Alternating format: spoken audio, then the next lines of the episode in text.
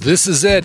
It all comes down to this week and a challenge to redo one of the losing podcasts from this season.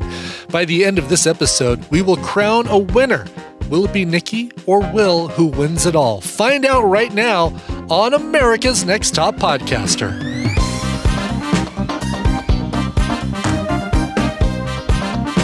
Greetings from America's Next Top Podcaster, a masterclass in podcasting that drank a mysterious potion in a mad scientist's lab and by night fights crime as a reality competition. I'm your host, Brian Ibbot. On the last episode, our contestants faced the ultimate interview challenge, and our final three became our final two as Audie left the game. We're now down to just Nikki and Will and our last challenge, redoing one of the lowest scoring podcasts from this season with the assistance of some of this season's previous contestants. Which show will they choose to redo and how will they improve it? We'll find out later in the show. But before that, it was Monday night immediately following the judging from last week, and Nikki was ready to get to work on this final challenge. Eliza and Jen would eventually be joining her team for this final week, but they weren't there yet. However, her third teammate, Audie, was there to help her get the ball rolling. All right, what do you think? You know what you're doing and what you're talking about a lot more than I do. So. I'm so glad I got biology, dude.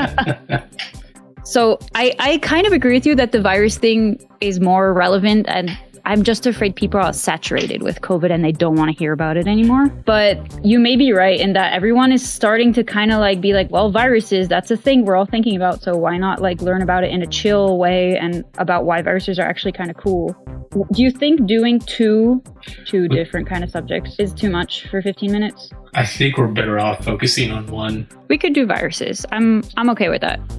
Mushrooms are cool too, man. They're cool. And there's like this one experiment where they put little food for the mushrooms around a map, and the mushrooms find the optimal way to get to the food, and they use that to design train systems. Dang. But I think you are right that doing two would be a little overkill. I don't know. As someone like, if you were forced to listen to a, let's say if you're listening to Bobby's podcast, which one of the two would you more be likely to click on? Because on the surface, they're both not interesting if you don't care about science. Right. I probably lean towards mushrooms more because, like you said, we might be a little virus fatigued. Overloaded, yeah. Yeah. Well, why don't we look for both and see if we can get more compelling arguments for one or the other? Okay.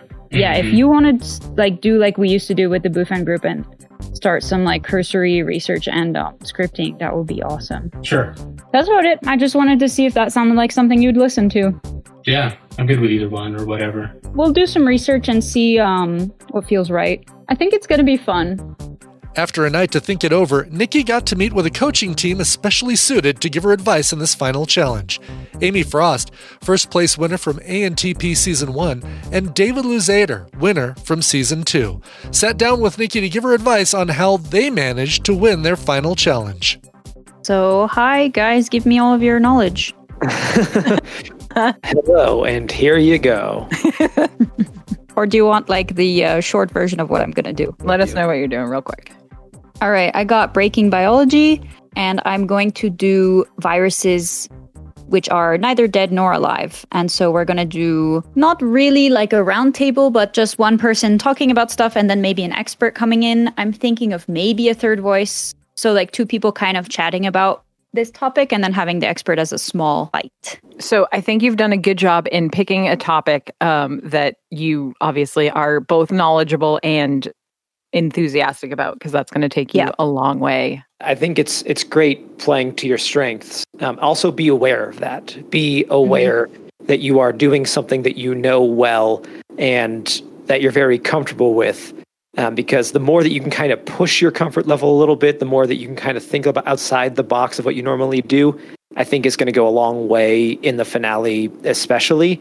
Did you guys use your team members to your advantage for this? So that was the hardest part for me because I am very used to being the one that carries. Like my other show, I had a co-host with, but I did all of the heavy lifting. So letting other people do things was difficult. So for me, like, because mine was very scripted, I had someone else write it. You know, all of us did research. All of us edited the actual text. I did the recording.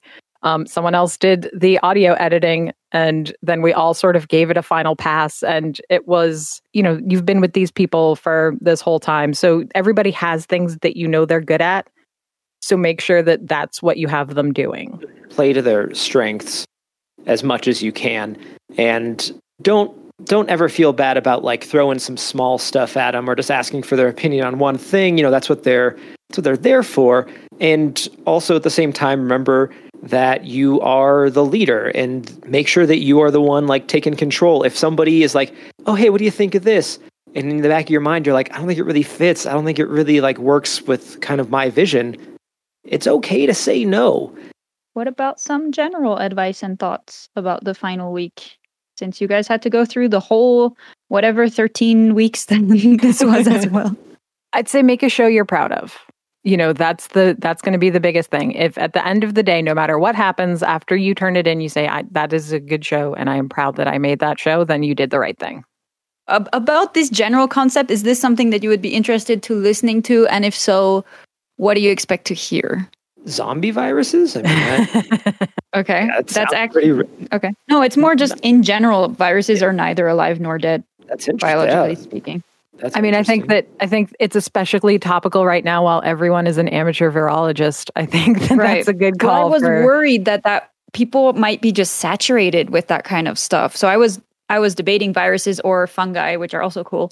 And you're also building off of like, you know, because people have absorbed some information through all this. And so you are able to sort of build off of that. You know what I mean? Like when you say, you know, phrases and things that people go, oh, I've heard that. Okay. This is what I'm hoping. Cool. Yeah, I think that's a good idea. I always ask any pitfalls that I might have. Don't fall for the comfort. Don't just like be like, yeah, I got this because I know this really well. Like, push yourself, question everything. Yeah, and I think running it past your teammates is going to be a good way to do that because they're not going to know the topic as well as you. So, they're going to be us. You know, they're going to be every listener. Yes. You know, make sure you get their feedback too. Nikki was finally able to get her entire team together. Jen, Eliza, and Audie. They sat down and discussed the direction that Nikki wanted to go and how they could make it a winning submission. So, first of all, how is everyone doing post loss of ANTP? Is it weird to be back? That's a great way to start. No, I'm sorry. The week that I got booted, it happened to be like a really busy week for me. And it's been busy since. So I'm not complaining. You know, it's been good and it's nice. It's fun. It's nice to be back. So thank you for, you know, thinking of me, Nikki. Like, it's great to kind of, you know, finish my time here and helping you out. Seems like you had untapped potential and you needed to come back. So, oh, well, thank you. What is the tone you're going for? Because like, so it should be easy. It shouldn't, you shouldn't like read it and be like, oh, I don't know that word, but I'm not going to say anything. No, like literally. Yeah. You're the audience. Yeah, no, for sure. So like, you know, the protein capsid, for example, like I looked that up. I was like, oh, a capsid. I don't even know if I'm pronouncing it right. Capsid means shell, right? I think analogies would be really helpful for you. So like talking about how, what was it there? I wrote a note in there on like how the way you describe a virus could be like a Trojan horse, right? So people can understand what that is. Or the Android, like using an Android, to explain a virus. I feel like there might be a better analogy because I feel like that, like an Android has to kind of align with how you're explaining. What was I going to say? If a virus is an exception to every rule, is an Android an exception to every rule? You know, so trying to make that comparison with something that the average person can understand. Like making it more human definitely needs to happen. I was listening to the comments on like last, like when they were judging these episodes and they say like it needs like a humanizing point, which we have to add. I'm going to want to add in there something like... So an Android is the exact opposite of human. I mean, an Android in the sense that like it's kind of not really alive. It's just like following orders. But the Trojan horse is another good idea. Yeah. I like that comparison. Also, maybe like a freeloader just, you know, comes into your house, like rent free, uses all your stuff, right? Like it could be something like that as well for talking about humanizing the virus. I think, yeah. Okay. You just got to humanize it more.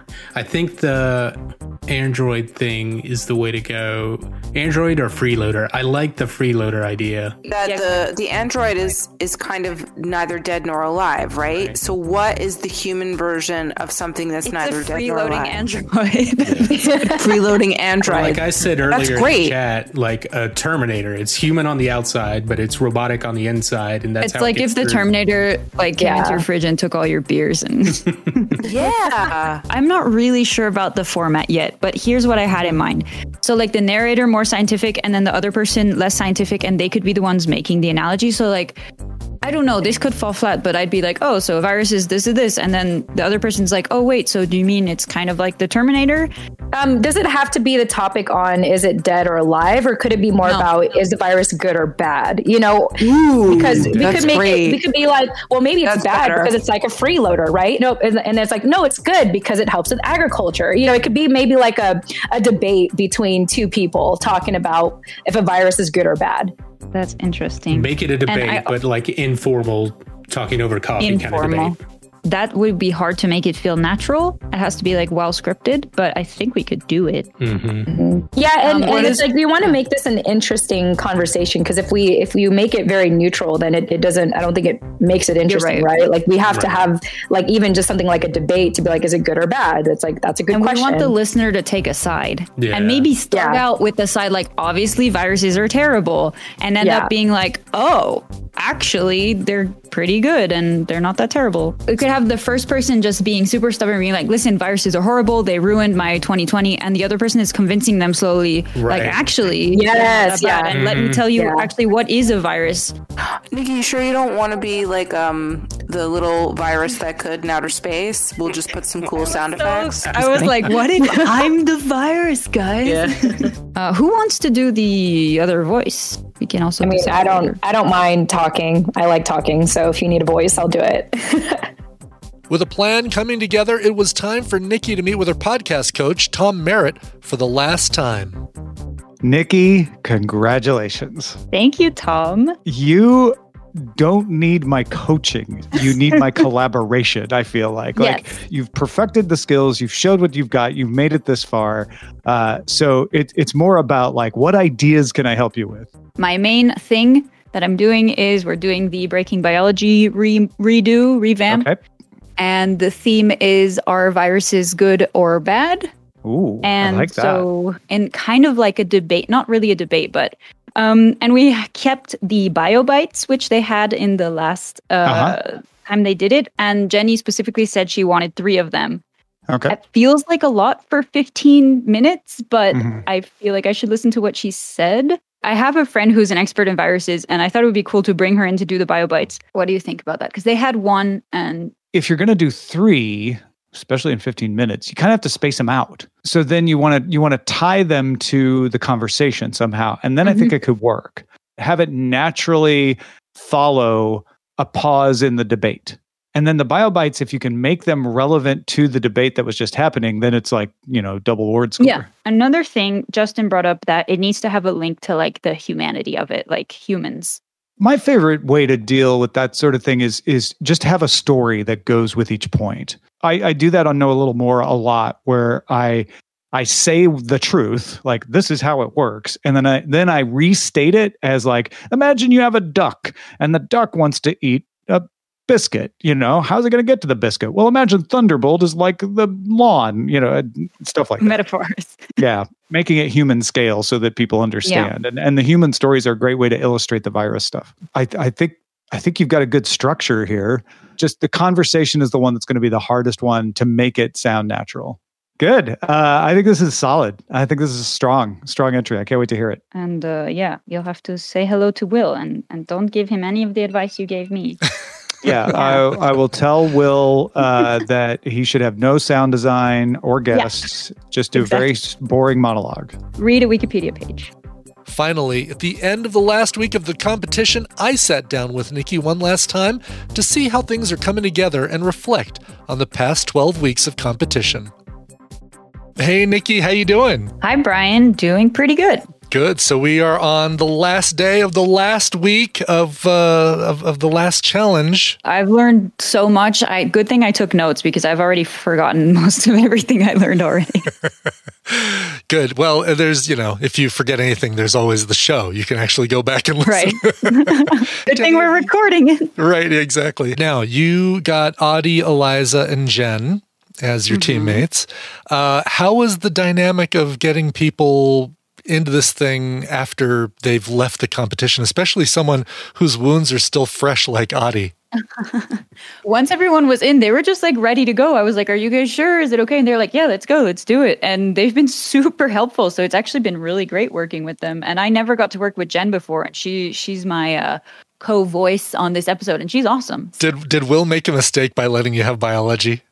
No. So yes and no, in the sense that like, he like he said, like he would have had more work if he had biology anyways. And like maybe Tom said, I think that, you know, it is your comfort zone. So you better make it really good and get out of your comfort zone, which my team really helped me with because I started out with the super basic idea and they made it way better.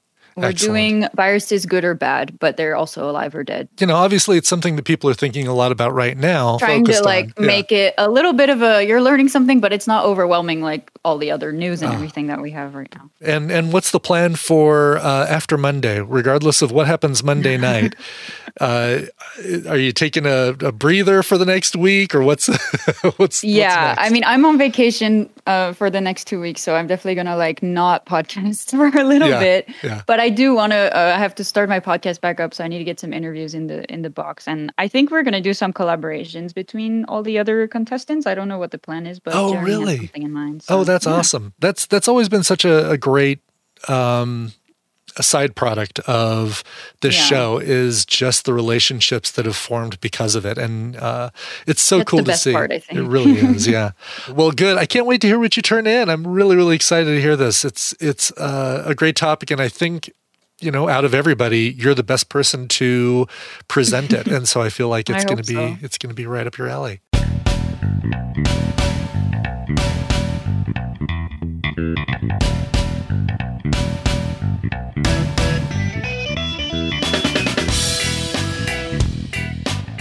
Hey there, bio nerds. Welcome back to another episode of Breaking Biology, the science podcast that covers the stuff they left out of the textbooks. I'm Nikki. And I'm Jen. And this week, we're talking viruses. Over the last year, we have all become a bit more knowledgeable about viruses, whether we wanted to or not. But did you know that these tiny spike balls have yet to be classified as either dead or alive? Remember to check out the full episode that the contestants submitted on the podcast feed or the website, americasnexttopodcaster.com. In the meantime, let's check on Will's progress. Will's final challenge team, made up of former contestants Michael, Dusty, and Jeremy, got together immediately after the judging from the previous week. Will was determined to get as much done as possible to secure a first-place victory. Yeah, I did not have time to get to this week. So that's why I'm like clearing my schedule for this week, because I am trying very hard to prove Justin wrong, because Justin said that Nikki was his favorite to win.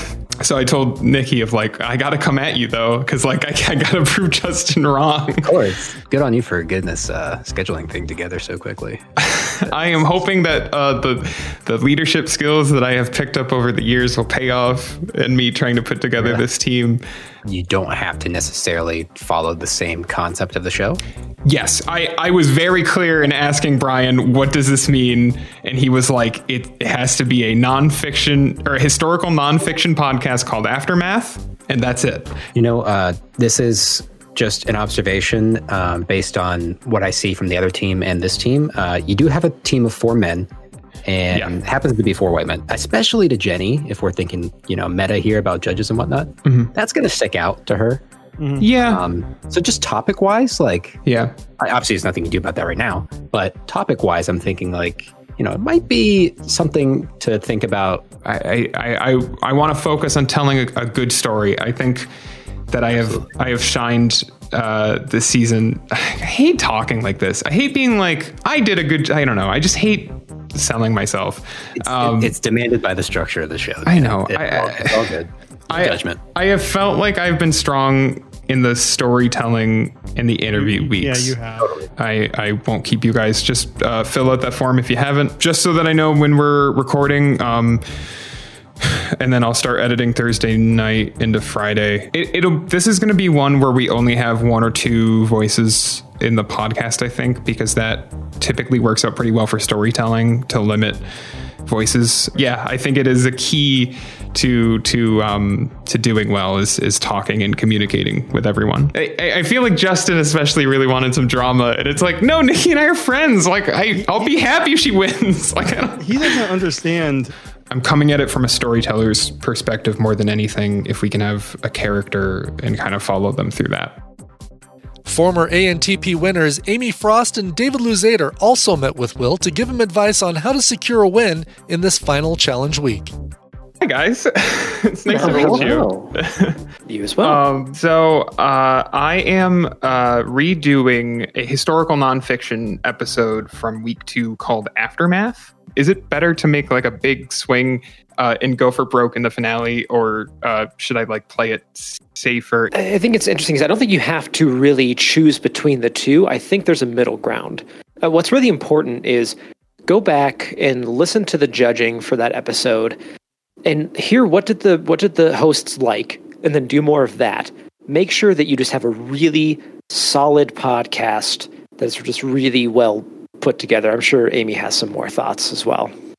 Yeah, I mean, the big thing for me is, what are you going to be happy with, right? Because think about, like, I don't want to be like the downer, right? But like, if you lost, would you still be happy with what you put out there? You don't want to like be like, oh, I really should have done that other thing, and then maybe everything would have been different. You know what I mean? Like, you don't want, you don't want that. That's a good point. That's something I actually hadn't thought of. And don't like lose sight of the fact that it's like, it's okay for you to say no in this scenario, for you to kind of like take lead and take charge in this scenario. It's the effort that you're putting forth. What would you say is like a key decision that you both made that helped you win? I think for me, it was picking something that I cared an awful lot about. I mean, because when it came down to it, I mean, Justin didn't even really like it, but here we are. But I liked it. And we all, you know, my team and I had a good time putting it together. Yeah, the passion is huge. Don't make the show you think necessarily the judges want to hear. Make the show that you want to make and you want to hear. Even if it's something that they will say like, well, I wasn't super interested in this, but your delivery, everything you put together was great. That same night, after talking to Amy and David, Will meets with his team to share ideas with the goal of setting on a topic for the podcast episode. Yeah, I think it's solid. What I was struggling with was like, okay, like what is a story with like an aftermath? Right. And I was like, oh, right. Like I forgot about this like prison escape, and then it had that like Showtime show, and I kind of remembered it from that. And then I kind of went back into my memory. But anything else that you guys have, I don't necessarily know if it's the best idea. I was just kind of doing research, and I thought that there was a lot of the stuff about abuse came out like a full year after the actual escape, which I think is like a really interesting aftermath. Right. Yeah, it was obviously retaliatory. I don't know. I think like I mentioned the Rod Carew story just because I think it's hilarious that thing happened with the owner of the Twins like 50 years ago. And then basically the identical thing happens with the general manager of the Mariners 50 years later. Same, a white guy looks around the room at a men's club, a Rotary club instead of a Lions club, and sees other white guys and is like, oh, cool, I can just, let my hair down and be a racist. I actually really like that angle. Like, I like that story. And it is a story that you don't necessarily need to be connected to sports or like deep into sports to connect to. If we only have 15 minutes, that story is a little complicated, and it could potentially get wordy. The Dannemora story is a little bit more of a straight line.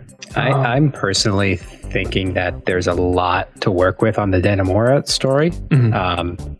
There's just a lot of very interesting, like, catchy cultural things about it, too. Like, it was... it used to be where they had death row before New York abolished it. Right. I saw that. Folks like Tupac... Bobby Shmurda, some other famous folks have been housed there. Like, they're just some like bits that would make good for good storytelling. I like your note, Michael, to avoid kind of losing track of the aftermath part of it, especially because we were stuck with that name. Okay, we can kind of soft lock that in unless something goes terribly wrong. I'm fine with that. I will try to come up with a structure tonight before I go to bed. Something that so that if someone wants to write a block of text, they know what it's going to be. I think that's how we did Historical Heist. We had the structure worked out, and then... Anyway, all right. For real this time. I'll let you guys go. Have a good night, guys. The next day, Will met with Tom Merritt to get some advice on how to make sure that his final submission was as good as it could possibly be. Congratulations, Will. Thanks, Tom. Yeah. No, it's well-deserved. So what can I help you with? So I am... tackling a redo of Aftermath, which was from week 2, the historical nonfiction week. We are kind of going to focus on the aftermath of the Dannemora escape in 2015 from the Clinton Correctional Facility. If you remember that jailbreak, I don't know. There was a 23-day manhunt to find two prison escapees in New York, fairly well covered. And then I got turned into a Showtime miniseries with Benicio Del Toro and Paul Dano in 2018. And then a year later, there was a pretty long, exhaustive report of what went wrong and how these two men were able to escape using the Aftermath name. That's kind of what I wanted to focus on. Was there's literally a section in the Wikipedia article on this called Aftermath, so that I feel like that's a good sign. No, I think that's what I like about this idea is you're set up properly to say, you may have heard about this breakout. After all, there was a Showtime show about it. And while the breakout is fascinating, what you don't hear often enough is also fascinating is the aftermath. We tell the story, blah, blah, blah. Exactly.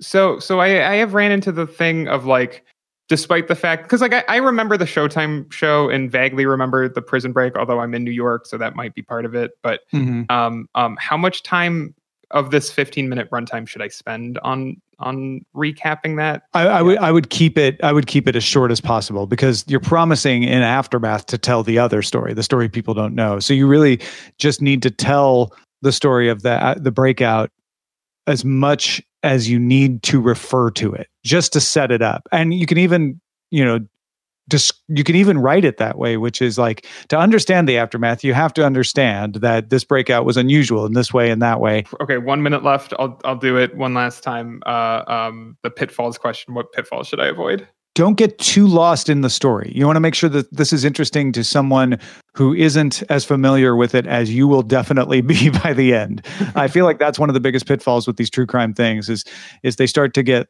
lost in what's fascinating when you know a lot about it. And don't lose sight of the fact that you are telling me about it for the first time. I've heard nothing about it. I think you've got a nice solid direction. Like Justin said, it's pushing yourself to look over everything twice. Go is that good enough? Is that edit tight? Is that the right bite? Could I say this better? At a certain point you got to ship your product, but be uncompromising with yourself. As the week is nearing its end, Will's team is continuing to work on tightening up the script and figuring out how to tell their story. I'm going to try to keep the script to around 10 to 12 minutes when I'm reading it out loud, because I want that gap so that I'm not pushing everything into 15. I'd rather have extra space than need to cut stuff, especially after last week where I had to cut half of my interview.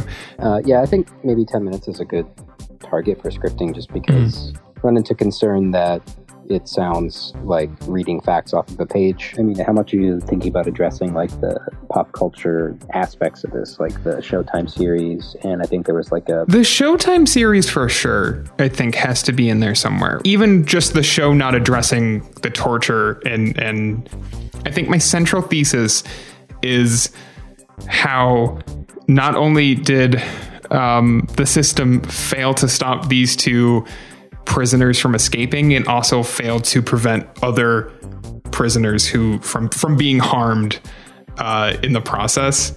I'm what should I assign these guys to do? What should I not assign these guys to do? I don't know. I very much struggle with this leadership position. I feel like if we help you win, then we... if you have things you need, let us know. Because that's not what you need to be worried about. I know. And same on Friday, you guys are going to be crucial if you're around to listen to rough cuts. It has sucked not having people to listen to rough cuts who are in this show. I have gone through like two swings of being like, this is bad, this is falling apart, shit, I need to pull out of this. And then like have come back and been like, no, it's okay. And finally, I met with Will to hear how he was feeling as his final week was approaching an end.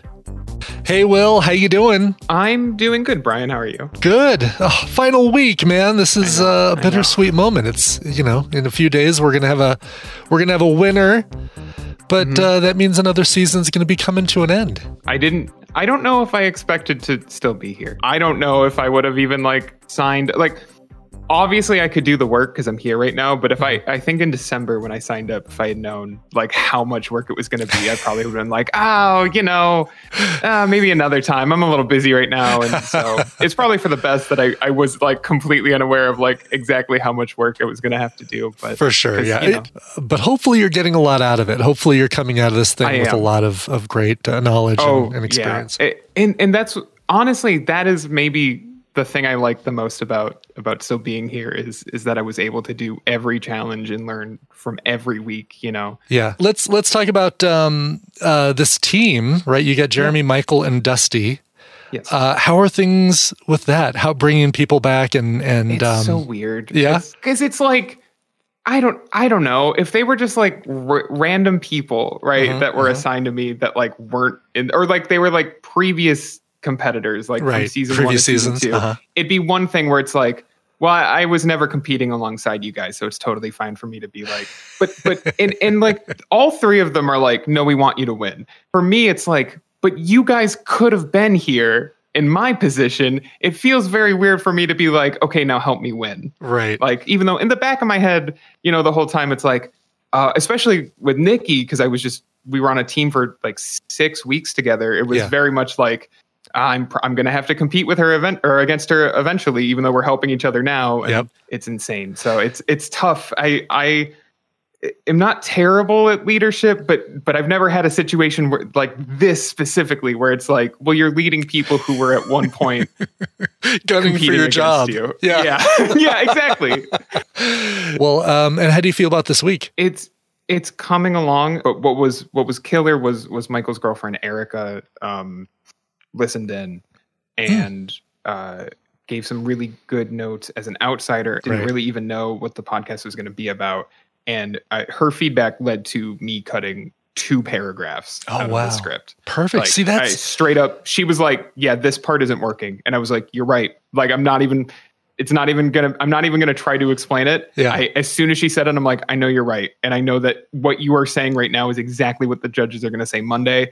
This needs to go like 90 seconds to 2 minutes of spoken language. I was like, you're right. This can be 3 sentences. Well, cool. Well, I'm going to let you get back to it. I'm going to let you go back to editing. And I'm really excited to hear this. I'm a big fan of the subject matter. And I'm excited to see what is added on that I didn't get from the Showtime thing or the news or anything like that. Yeah. So. Yeah, great. I hope it comes together. I'm sure it will. So good luck, and I'll see you on finale night. Active manhunt is going on for 2 inmates that DOC officers say escaped sometime overnight. Here's what we know. The 2 inmates were unaccounted for during the 5:30 a.m. bed check. They are convicted murderers. We're cutting into regular programming because of last night's prison break in Dannemora. Governor Andrew Cuomo has arrived in the North Country and is at the prison right now. More than 200 police officers are combing New York after officials say 2 dangerous inmates, David Sweat and Richard Matt, escaped from Clinton Correctional Facility in what's being called an extremely elaborate scheme. We have major breaking news to tell you about the search for the escape killers from Dannemora. As we understand from a source that is very close to this investigation, Richard Matt has either been captured or shot. We are here with good news. As I'm sure you've heard already, the nightmare is finally over. It took 22 days. Mr. Matt is deceased, and the other escapee, Mr. Sweat, is in custody. He's in stable condition.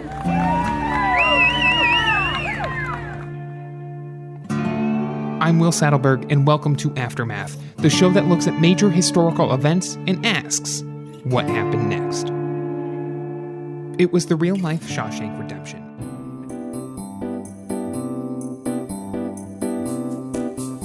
The Studio Rack. This is a free download from Waves, and once you've started using their plugins, the Studio Rack is actually one of the most powerful tools you can get, and it's free from Waves. This gives you the options, stacking your plugins into the Studio Rack, fine-tuning and adjusting each one of its own variables within the Studio Rack, and then saving it. So I've created Studio Racks for Brian, for Tom, for Scott, for Jenny, and for Justin. And I drop them into their channels as I'm doing the show.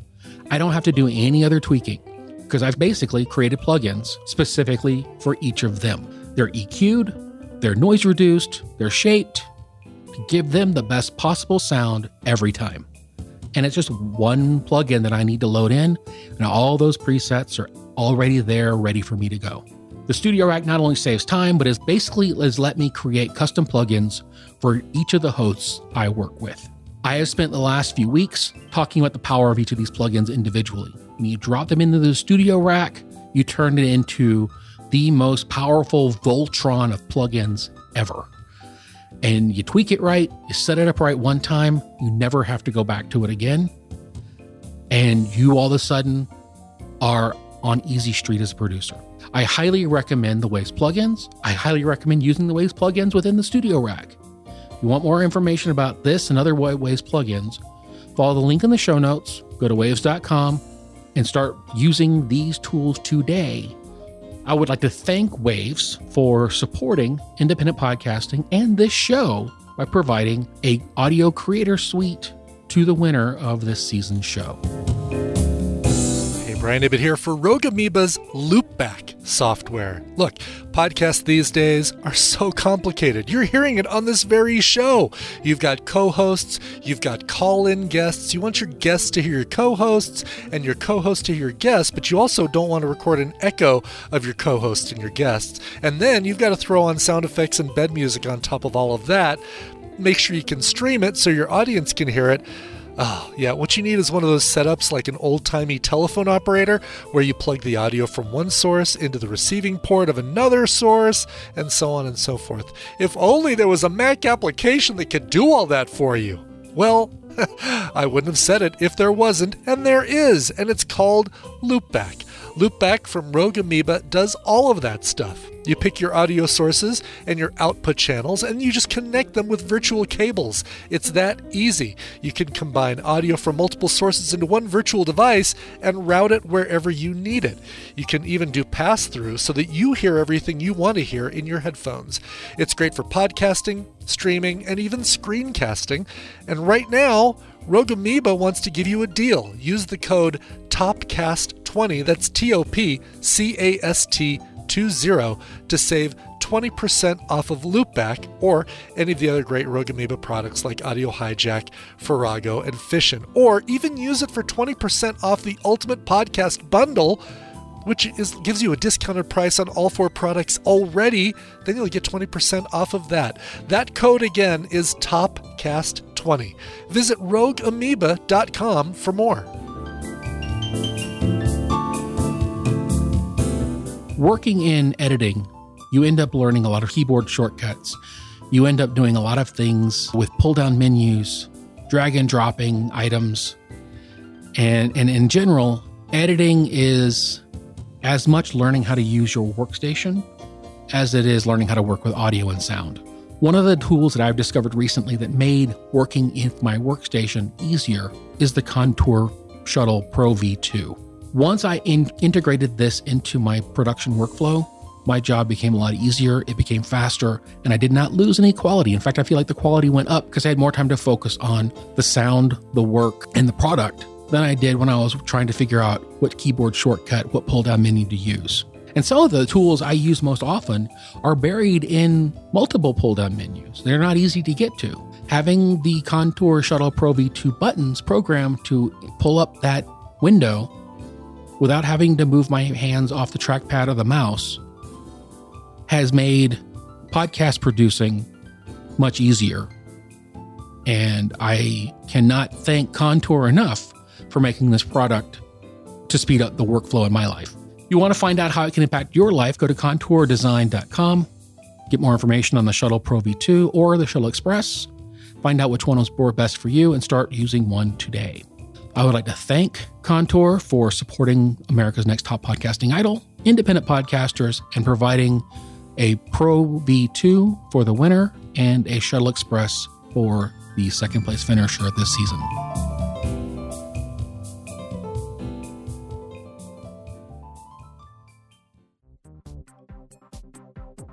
As usual, before we get to the final judging, let's hear what Tom thinks about the two contestants' chances at winning the title of America's Next Top Podcaster.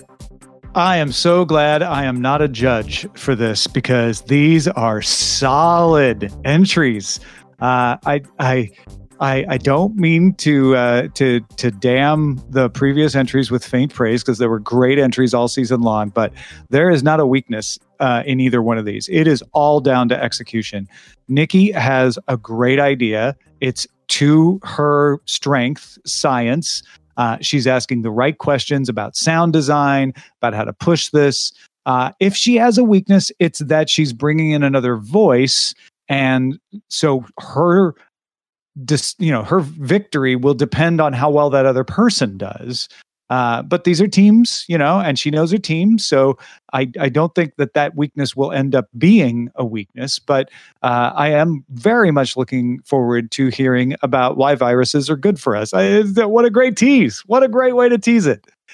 Will also has a super interesting, super strong attempt. It's something that they did well in week 2. And he's got, in my opinion, an even better topic than that. I mean, that was a pretty timely, compelling topic, but telling why an escape from a prison happened and saying there are untold secrets that even the Showtime special could not bring you. He's got a great way to get me interested in this. And again, it's all down to the execution. It's down to the sound design. It's down to the writing and his performance. I think his performance is probably the easiest thing for him to nail. So he's got to keep that writing tight. And he's got to pick the right sound design elements to pepper in and keep them good. But it's anybody's ball game. If this were a ball game, which it's not, but it's anybody's to win. Greetings and welcome to America's Next Top Podcaster. It's a masterclass in podcasting that turned into a reality competition and then, in a weird M. Night Shyamalan twist, turned back into a masterclass in podcasting. I'm your host, Brian Ibbot. It's our season 3 finale, and by the end of this episode, we're going to crown a winner. Will it be Will, the audio and video producer from Buffalo, whose interview with guest Mark Hoffling wowed judges as well as Mark himself? Or will it be Nikki, the scientist from New York City, who somehow made a podcast starring a talking telescope into one of the best things we've heard this season? We'll find out shortly. But I can promise you that the winner will be someone that lives in New York State. To crown a winner, we need judges, and I'll pick these 3 who don't live in New York. From Frogpants Studios in Salt Lake City, Utah, Scott Johnson. Hey, thanks for having me back for this final epic event tonight. It's great to have you. And from Dog and Pony Show Audio, newly relocated to Austin, Texas, Justin Robert Young. Hello, friends. Very excited. Jenny is out this week, unfortunately, with a family emergency. All right, so judges, this week we gave our final 2 players the task of taking one of the season 3 podcasts with the lowest scores for that week and creating a brand new episode in that series. We also gave them a team made up of contestants who had left the competition earlier in the season.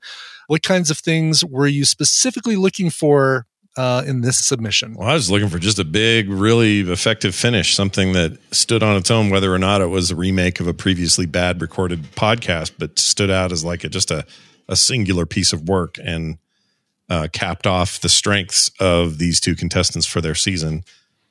And that's all I wanted. And whether I got it or not, you'll have to wait and see. Good tease. Jerry, how about you? I wanted to see no excuses. I wanted to see lessons learned. I wanted to see polish. I wanted to see something that was ready for the world to be listened to, and something that I could rip into with a fine-tooth comb, and anything that I found would be a deliberate choice and not something that would say, well, we ran out of time. And I'm happy to say that mostly that's what I heard. Very good. So looking at our two finalists, we've got Will, we've got Nikki. And are there certain things that you've noticed that have evolved from Will and Nikki that that you've noticed kind of getting better and better over time? Well, for me, Will in particular, I just have seen confidence grow. And you just can hear it in his voice as he does more and more of these projects. I think that the big shift tonally for both of our remaining contestants was when a lot of this stuff went solo and sort of the team shackles were off and they could go off on their own and show us what they were made of individually. And I'd say in both cases, there was like a marked jump in quality and momentum from both of them. And it felt like that was around the time I started to see them separate from the rest of the pack. Yeah, I think that they have different skill sets. Nikki has a charisma to her voice that is innate. You kind of want to hear her talk more. You want to hear her get into fun conversations in the way that like a free-form podcast would really highlight. Will is somebody that has what I thought was a more limited vocal range, but what I did not hear until this week was how he could channel great content through it and really bring it to life. And so that is where I think both of them really evolved. Yeah. Yeah, absolutely. This is a great final too. And it really feels like anybody's game at this. So Will and Aftermath. Hey, Brian. Hey, Will. How you doing? I'm doing good. When you got everybody together that first night for discussions, did they kind of set their own roles as far as how they wanted to contribute? Or did you say, hey, I really could use you doing this part of it. I really could use you doing this other part of it. A lot of it was bouncing ideas off of them. So it was, they were an incredible support team in terms of both, behind the scenes stuff. So like research and links and time codes and stuff like that, as well as just like to go to them and be like, what do you guys think? I did ask them to all bring ideas to the table. And then we kind of talked about all of the ideas we had before we settled on what we ended up doing for Aftermath. And from there, it was just a lot of like, do you think this would work in the show? And, can you listen to this and tell me if this intro works and stuff like that. And so, it was, I don't think I could have made this, without them just in terms of being able to bounce ideas off them. Yeah. Was it always intended to be a one person show, like a single voice show? Once we chose the topic, it was pretty quickly like, Well, how do we add a second voice into this or does a second voice work? And when we got started working on it, we were like, no, but we can kind of supplement a second voice with archive media. Yeah. And there was a really interesting choice. I did like hearing the newscast stuff. Active manhunt is going on for two inmates that DOC officers say escaped sometime overnight. Here's what we know. Did you guys have to listen to a lot of go through a lot of YouTube video of newscasts about it and find the right pieces of that to use? My team got me like a huge amount of content from YouTube. In addition to stuff that I also found. And yeah, you also told me during that discussion that there was a big chunk, like a couple minutes worth of dialogue that you took out. Is that happy with that decision? Like listening back in retrospect? Yeah. There's even listening back in retrospect, there are a couple things where I'm like, you know what? If I had an extra day to sit with this, I would have tweaked this sentence or I would have added a sentence here. And I think that's going to be true for any creative project, especially with a deadline as quick as this. But yeah, cutting the, I don't know, probably 90 seconds to 2 minutes. It never even... it was recorded once. It was recorded in the first take and then it was cut after that. I didn't use anything from the first take. It was a lot of information and certainly educational, but also boring. Well, enough yapping from me. Let's get to our judges. We're going to start with Justin. Well, I think that you're a tremendous talent. You were not my favorite coming into this week. I felt that there was something that you needed to kind of put together. You obviously, I think probably more than any other contestant this season, you've got a better idea kind of behind the scenes what makes a really good podcast. I think in terms of preparation, a lot of the hidden stuff that actually puts a pro polish on stuff that isn't focused on often by the end listener. Yeah, I think it is a key to doing well is talking and communicating with everyone. So what we got here was the best thing you've done this season. It was excellent. It was a great story, told well, told with pace, and revealed very, very, very expertly. The fact that we end on the idea of examining and interrogating the prison guards. Many of the guards who oversaw the prison in the years leading up to Matt and Sweat's escape in 2015 returned to their jobs like nothing happened. And then we get the further revelation that this is something that has largely gone totally unmentioned, validates the premise of the show. Mm-hmm. You hinted at it in the roadmap up top, which is something that I have railed about. But over the next year, an in-depth report ordered by New York State would find that Matt and Sweat weren't masterminds. They were the lucky guys who discovered a broken system. Quite simply, this is a ready-to-drop into feeds podcast that most listeners would believe was not produced in a week, but produced over a series of weeks with a team that was paid and do this for a living. You should be very proud about what you did, and I think that you have a very, very good chance of winning. Thank you. Thank you. Excellent. Wow. Let's go over to Scott. You had me hooked immediately, and I'm a sucker for news footage used to get things going. There's something about it for me that just ramps up like, oh, this is a serious issue. These are real news people. This is actual stuff. I like true crime. I like podcasts that delve into stuff and use audio and other content to tell the story. And you not only did that right up top and got me hooked, but you used it really expertly throughout in ways that I didn't see coming. And it made for better pacing. It made for a quick listen that ended too soon, not in a bad structural way, but in a, wait a minute, I want to hear more like this kind of way. Mm-hmm.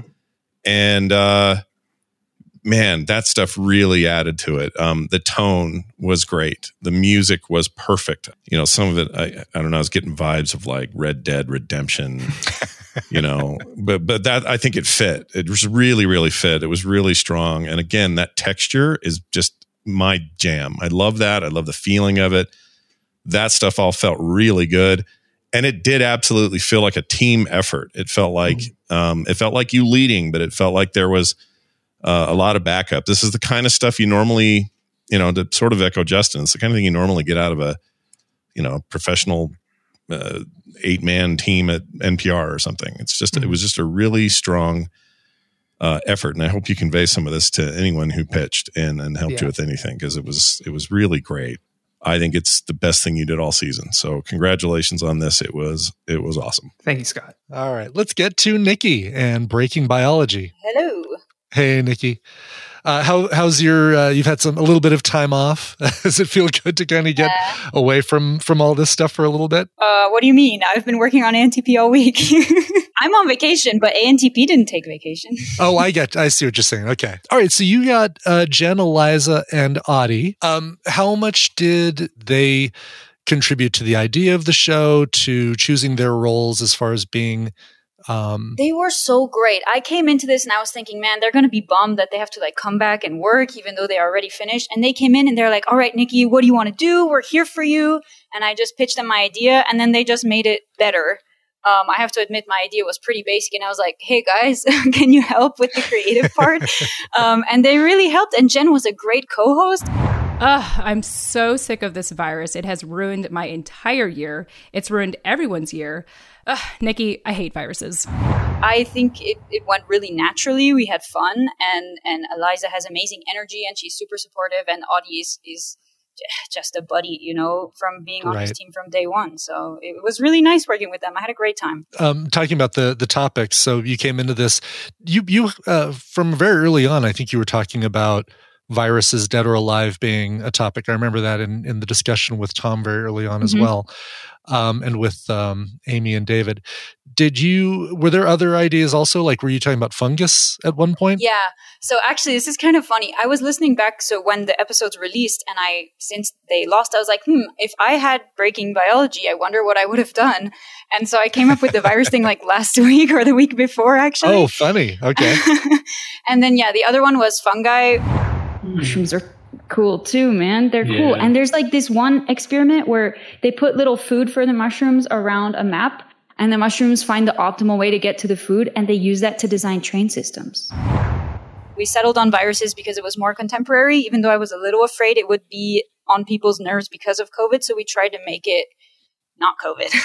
Yeah. Did you imagine you probably had to skate that line really carefully about, all right, this, you know, adding this part might be too much talking about COVID. This other part we've got in here is just fine. I'm also personally burnt out on COVID, so it wasn't too hard. I was just like, we're not going to talk about that. I really don't want to bring up COVID because we've all heard enough of it. Yeah, I think if we said, hey, who in this room is not burned out on talking about COVID? Yeah. I don't think you'd see anybody disagreeing with that. Are there things that you've picked up this season that you're saying, oh, I'm definitely going to be using that in my show when I start doing the show up again? Yeah, I realize how much you can do with 15 minutes. I did not think that was a thing. I mean, my episodes on my show are like an hour and a half long because I don't want to edit them too much because obviously it takes a lot of time. The overall, all the skills that you learn by being forced to do a podcast in a week and just learning stuff that usually you'd be too lazy to pick up. I'm better at sound design than I thought, and it's not too hard. And very good. Well, let's get to our judges. We're going to start this time with Scott. Okay. So going into this one, I was pretty excited. I think my two favorite of the season made it to the final two. Then I was really stoked about it because, as it turns out, Nikki is my favorite voice on the competition, maybe in the last few. Well, there's only been three, maybe of all of them. I think she has a personality and voice to match that's very compelling. And it's a hard thing to train for or know about or even know why we like it. There's just some people we really like to sit and listen to. And Nikki has that voice and that cadence. And it actually wasn't until decades later that the first virus was able to be seen. And the way she carries herself on shows is just one of my favorite things about her time on this show. I'm happy to say that carried through on this episode. If I had any complaints about it at all, I guess what I was hoping is that it was perhaps going to be a little bit more conversational. And that, to me, is the space where Nikki shines the most, is when she is just being her and talking.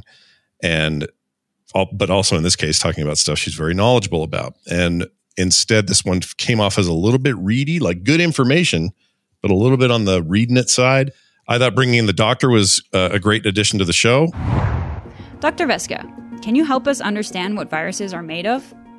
Viruses come in all shapes and sizes, but they all have a common structure.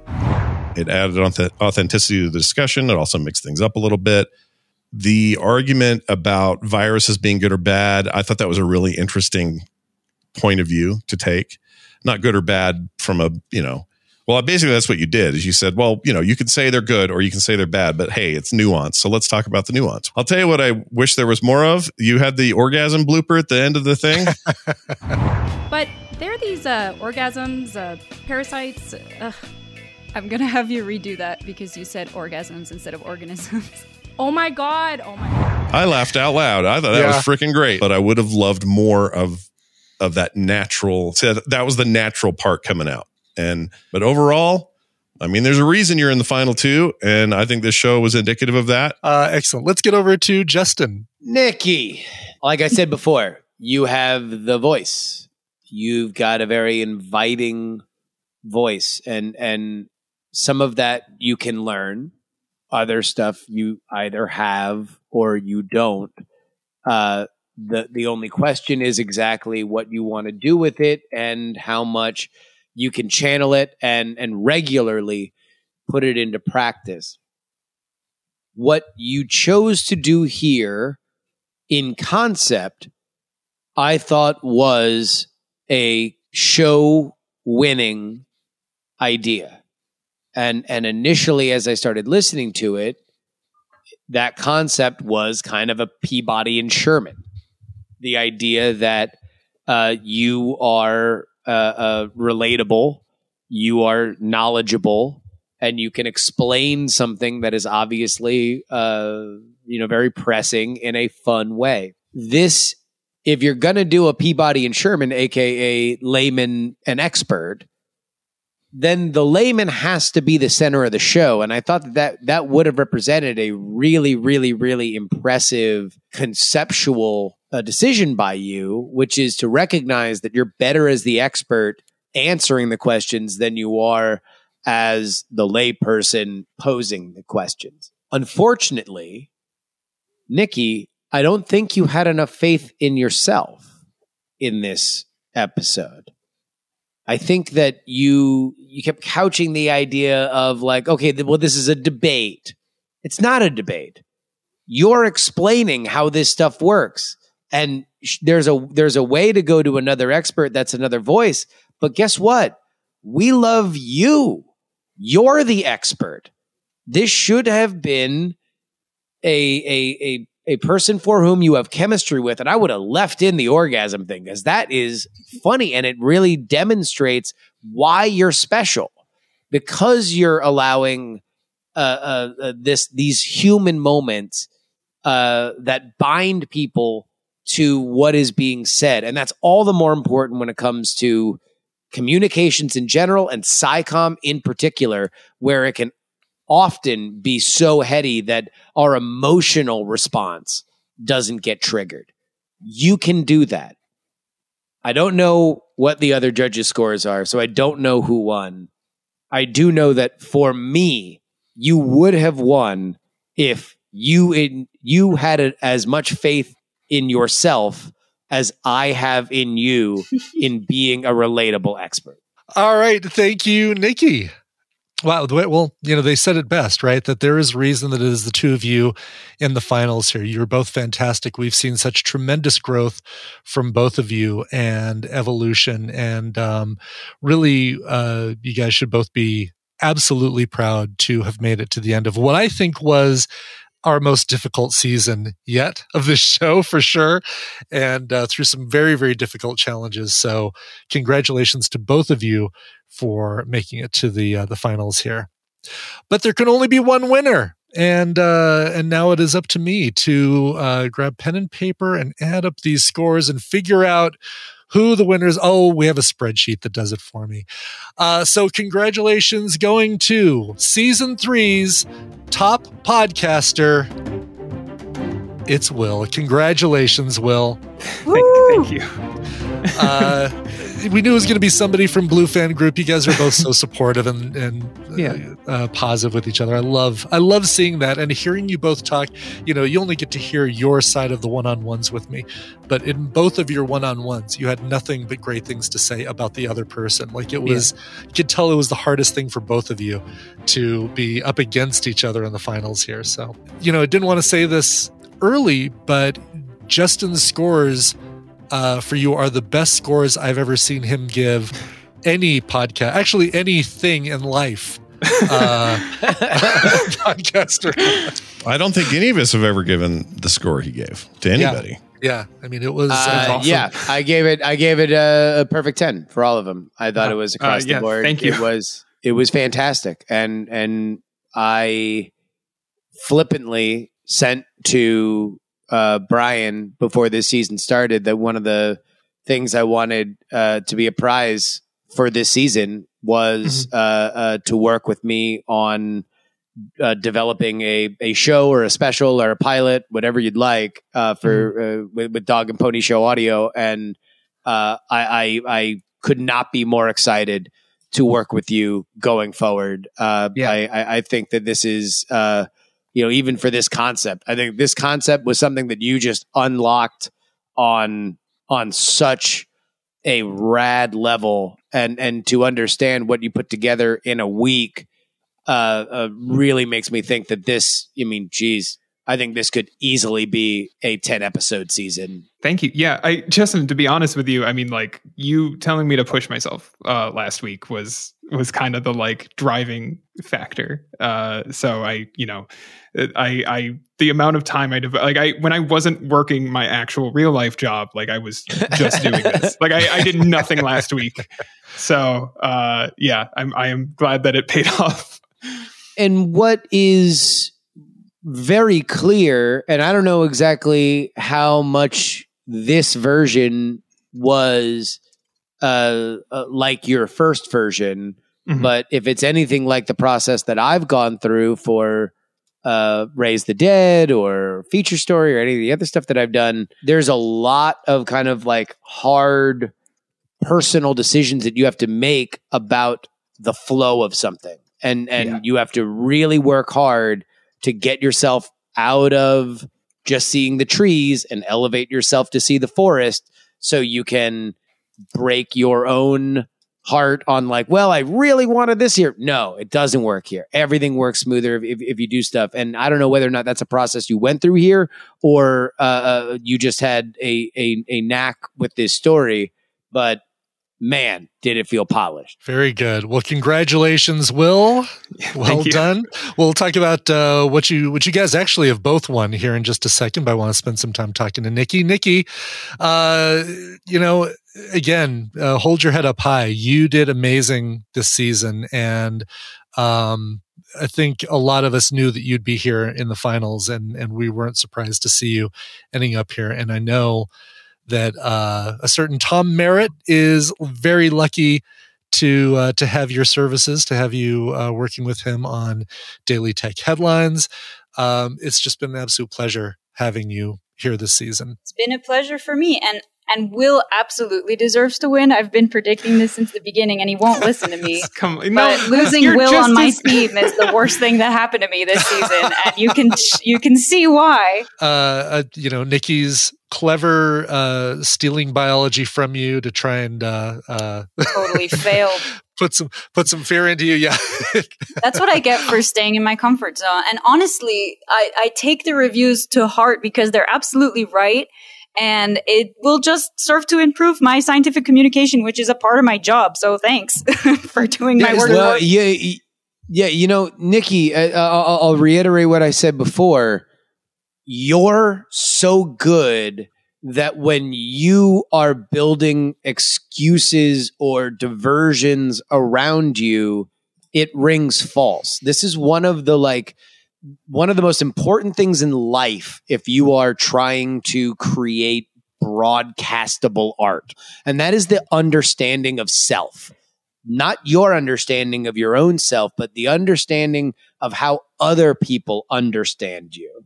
And I don't think you realize how much people want to listen to you. And you need to create your art with that understanding, and that means carrying a little bit of an ego in terms of saying no, there are times where Nikki's got to eat and we got to clear out the space and this has got to be about Nikki. We're going to make this so Professor Nikki, what do you think about this? And you go, well, I'm glad you asked. Then boom, you just go because people want that. And if they don't get it, they feel bad, and they don't realize why. They just find themselves drifting because the thing that their brain really wanted was denied them.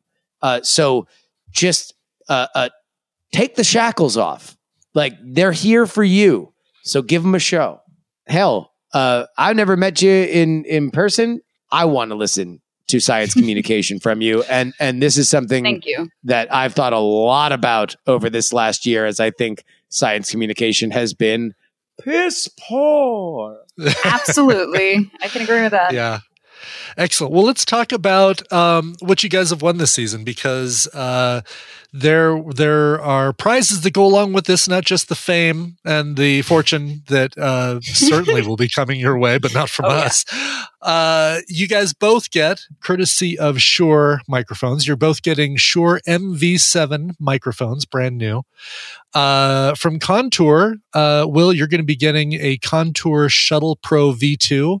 And Nikki, maybe that editing is going to get a lot easier because you're getting a Shuttle Express.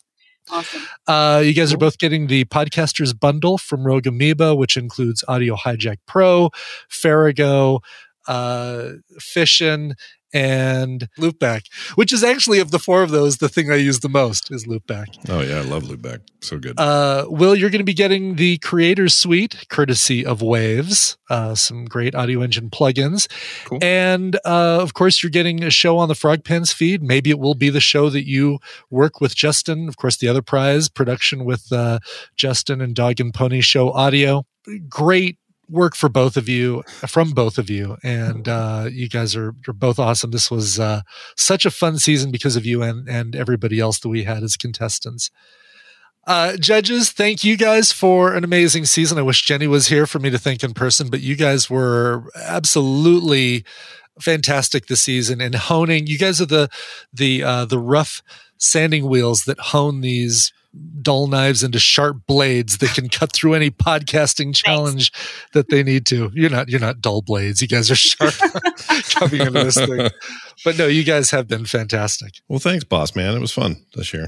I just want to point out that I never missed an episode. So, bought a house, moved, traveled, different states. Didn't matter. Who's here each and every week? The old Gerbs. That's who.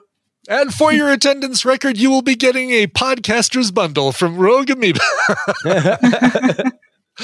Very good. Well, thank you. And, of course, also big thanks. You don't hear them week after week, but to everybody who works behind the scenes. Of course, Tom, who does our coaching and stepped in to judge and also is going to be working with Nikki, which is fantastic.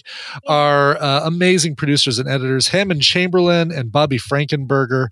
And interviews after the fact, our exit interviews, which there you go, is what made Will want to have Michael on his team, was hearing that amazing exit interview from Alex Albisu, who is absolutely fantastic. And, of course, Monica, who, the unsung hero here, who while I'm talking and while I'm shuffling people around and picking ping pong balls out of a box, she is switching around things in the Discord so that as soon as we wrap up, people are able to go and start talking to their teams. So it's just a fantastic team of everybody who's involved here with America's Next Top Podcaster. So thank you to everybody. And thank you to the listeners and the patrons for supporting us and listening to us. We'll be back with another season. There will be a season 4 full of, as Nikki puts it, insane people. And we're looking forward to putting them through the paces. Yeah, there won't be a comedy week in season 4, so don't worry. No comedy. Yeah, right. There absolutely will be a comedy. It's going to be 3 comedy weeks. Excellent. Well, on behalf of the entire team that puts this show together, thank you for listening. We'll see you next time right here on America's Next Top Podcaster.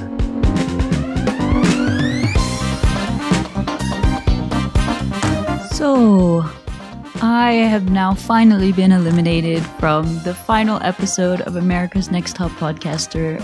I couldn't have wished to have lost to anyone other than Will. He absolutely deserved it, and we worked very well as a team, and that's probably how I got as far as I did. When I signed up for this, I was kind of doing it as a joke to myself, and I never thought I was going to get accepted, let alone make it to the final challenge. I don't know how that happened, but man, I learned so much along the way. Being able to take the harsh criticism from the judges only helped just learn more, and especially listening back to it without all of the emotions involved definitely will make me a better podcaster in the future. And the most important part, I think, is the community, the Frogpants community, Brian, Scott, Justin, Jenny, and everyone who was part of the competition. Like, they're all my friends now, even the people I haven't worked with, and I can't wait to collaborate with them and hear what they're going to make after this. I'm sure there's going to be a boom in podcasting.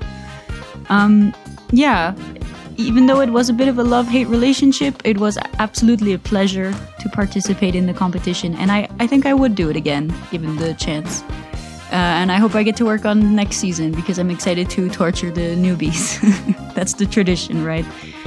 I'm, of course, going to be continuing my current podcast, Stories Your Granny Never Told, and you can go listen to crazy stories about crazy grandmas and grandpas at that handle on all social media at Stories Your Granny Never Told.